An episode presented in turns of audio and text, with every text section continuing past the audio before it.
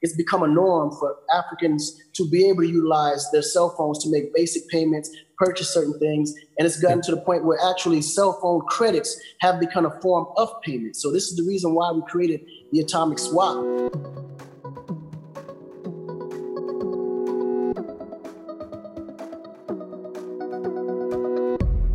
Welcome to Consensus Distributed from CoinDesk, where you'll find live recorded talks and discussions from CoinDesk events and more. Today's talk was recorded live at CoinDesk Distributed on May 11th, 2020. This episode is sponsored by ErisX, the Stellar Development Foundation, and Grayscale Digital Large Cap Fund. Grammy Award-winning artist and Akoin founder Akon and co-founder John Karras speak about enabling atomic swaps between prepaid cell minutes and fiat currencies or cryptocurrencies. This session is hosted by CoinDesk's Lee Quinn and Emerge CEO Lucia Gallardo. Hello, everybody. I'm CoinDesk reporter Lee Quinn, and welcome to Crypto Across Emerging Markets. My co-host is Emerge CEO Lucia Gallardo, joining us from Honduras. Hey. Hi, everyone. So I'm really excited. We're going to be hitting a lot of different areas of the world today. And we're going to start out by talking to hip-hop artist Akon and Akoin project co-founder John Karras. Thanks, Lee. Really exciting. Thanks for joining us today, guys. Yeah. So, how are you guys doing? Yeah, we're doing all right. Great. How's quarantine going? Partying? So yep, you can see it. I'm in a house full of people. You can hear the echoes. Those are some legitimately amazing LED lights in the background. So right? Thank you. Thank you. I appreciate it. Akon, I want to start with what may be the most basic question. Why is it that you decided to create a cryptocurrency, Akoin, rather than just start a company that uses Bitcoin?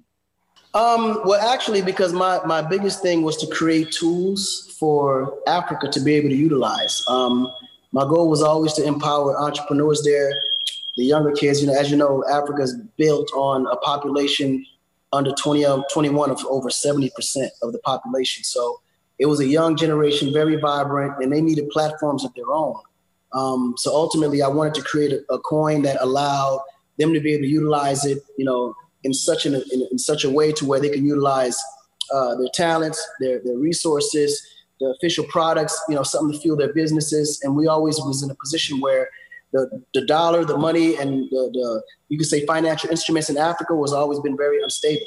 So when blockchain came on board, I felt like that was the perfect platform that would allow the citizens and the youth around that time to be able to have a financial instrument built around the blockchain system that gives them full transparency and also give them the tools they probably need to trade around the world. Okay, so if you wanted to build an African native asset, where is the team located and who are the team that are building this ecosystem? Team is global. They're everywhere. Right. U.S., Europe, Africa, Asia. We've got folks working 24 hours a day on different aspects of this, from tech to PR to integration, et cetera. But a lot of activity these days in the U.S., Asia, and Africa. Gotcha. And John, I'm really curious to hear as well. I believe you guys are planning to distribute the token through an initial exchange offering. If the intention is to empower Africans, which is a very, very admirable goal, why was it that you guys decided to go with that route rather than, say, airdropping it like the Project Handshake did? Well, there are going to be a number of ways that the token gets in the hands of the people. The right. IEO is just about raising money for the company and growth and tech expansion. The first place that people will really get and be using the token is in a big utilization case in Kenya that will launch just slightly after the IEO. But we need to have liquidity and we need to have an access point for people to go in and out of the token as it is utilized. So absolutely. Both things are happening simultaneously. Mm-hmm. What's that? Just a little to, can we jump into that bit? I'm curious about these ways in which you are going to make it really accessible, because that's essentially what we're talking about, right? Accessibility of the technology itself. And we're talking about, you know, parts of the world where between 70 to 80% are either without a phone or with a feature phone, not a smartphone. And so what are some of the strategies around access and education that you've got planned for rolling this out? So we start with a big utilization case in Kenya, in Mwale Medical and Technology City. That utilization case will be able to be used on $15 flip phones, not smartphones, for the basic digital payment solution. We've gotten huge excitement about the initial launch of that. We thought we'd start with a couple thousand people, and we've already had well more than that sign up, and we're still about 6 weeks away from that initial launch. And we'll learn a lot from that first thing. And then we've got a number of other utilization cases that we're starting with. But there will be bounties and airdrops and other things. But the initial way that people on the ground will be using it as a digital payment solution, a way to help bank the unbanked. As we've talked about at a lot of different events lately, our core concept is that we're supercharging prepaid sell minutes through a proprietary atomic swap mechanism. Users can go freely between a prepaid sell minute, a basket of fiat currencies, a number of cryptocurrencies, so that it allows them to take something they're using as a transaction tool and have way more features with that. And that will, again, first be used with thousands and thousands of users in Western Kenya, starting in about 6 weeks' time or so. Right. And just so you know, like the population of Africa, everyone practically has a phone. They may not all be smartphones, but I know there's over 500 million smartphones circling all throughout Africa. And most people that have a smartphone always back it up with a dumb phone. So ultimately, we know that from the distribution aspect of getting directly to the consumer will definitely be through the cell phones and mobile transactions. And now, even today, it's become a norm for Africans to be able to utilize their cell phones to make basic payments, purchase certain things. And it's gotten to the point where actually cell phone credits have become a form of payment. So this is the reason why we created the atomic swap, because the average person or villager, for instance, will go to an actual market to get fish or vegetables, but instead of actually paying fiat currency, they're trading cell phone credits. And this is just how unstable the dollars was over in that area. So we wanted to create that atomic swap to allow them to be able to transfer their basic credits into actual Akoins and utilize that as real currency and trade it on a day-to-day basis. Totally. I think feature phones are the way to go for sure.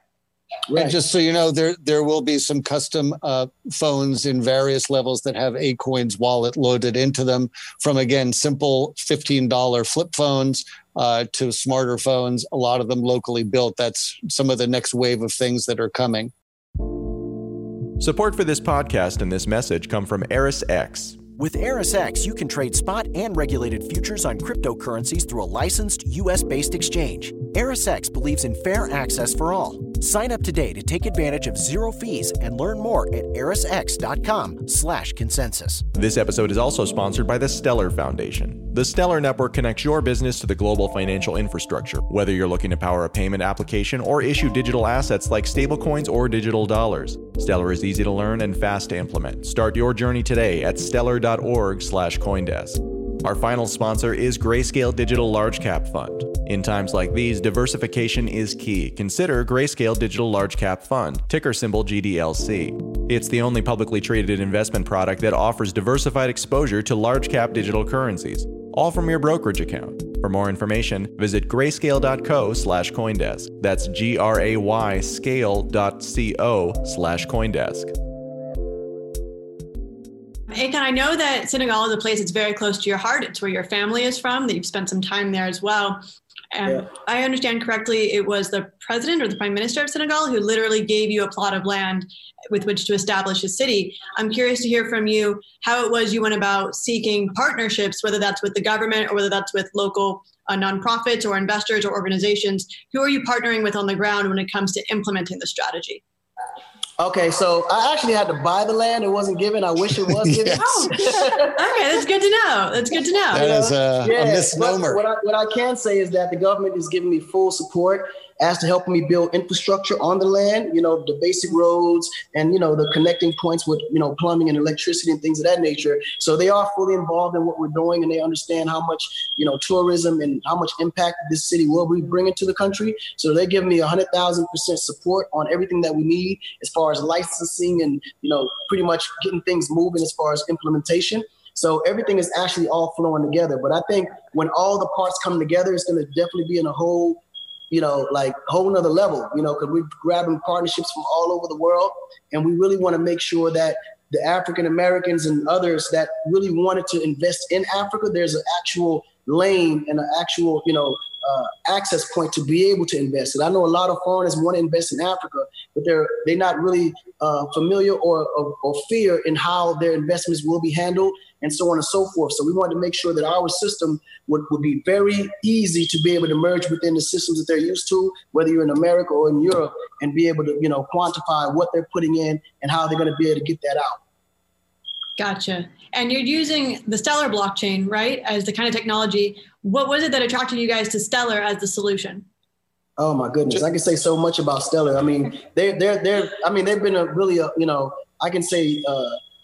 a dream come true for me, because we kind of looking through the same lenses when it comes to Africa. You know, they were already trying to market within Africa. They already had platforms and systems working within the continent itself. So a lot of things that we were building or trying to get to the point to build, they had already figured out.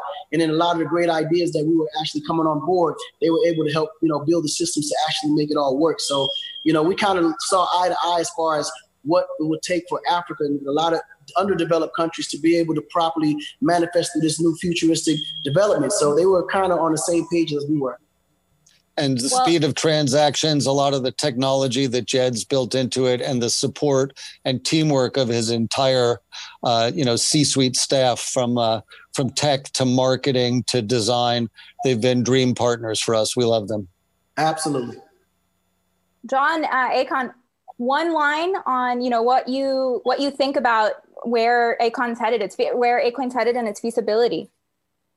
Oh man, where I think it's headed, I want it to eventually be the main financial tool that, you know, citizens of Africa can utilize from a trusting point. You know, understand that this is a tool that they can trust, and it can be used anywhere they go in the world. It will collaborate with any other financial systems to be able to utilize for everything they need to do on a day-to-day basis and feel confident about it.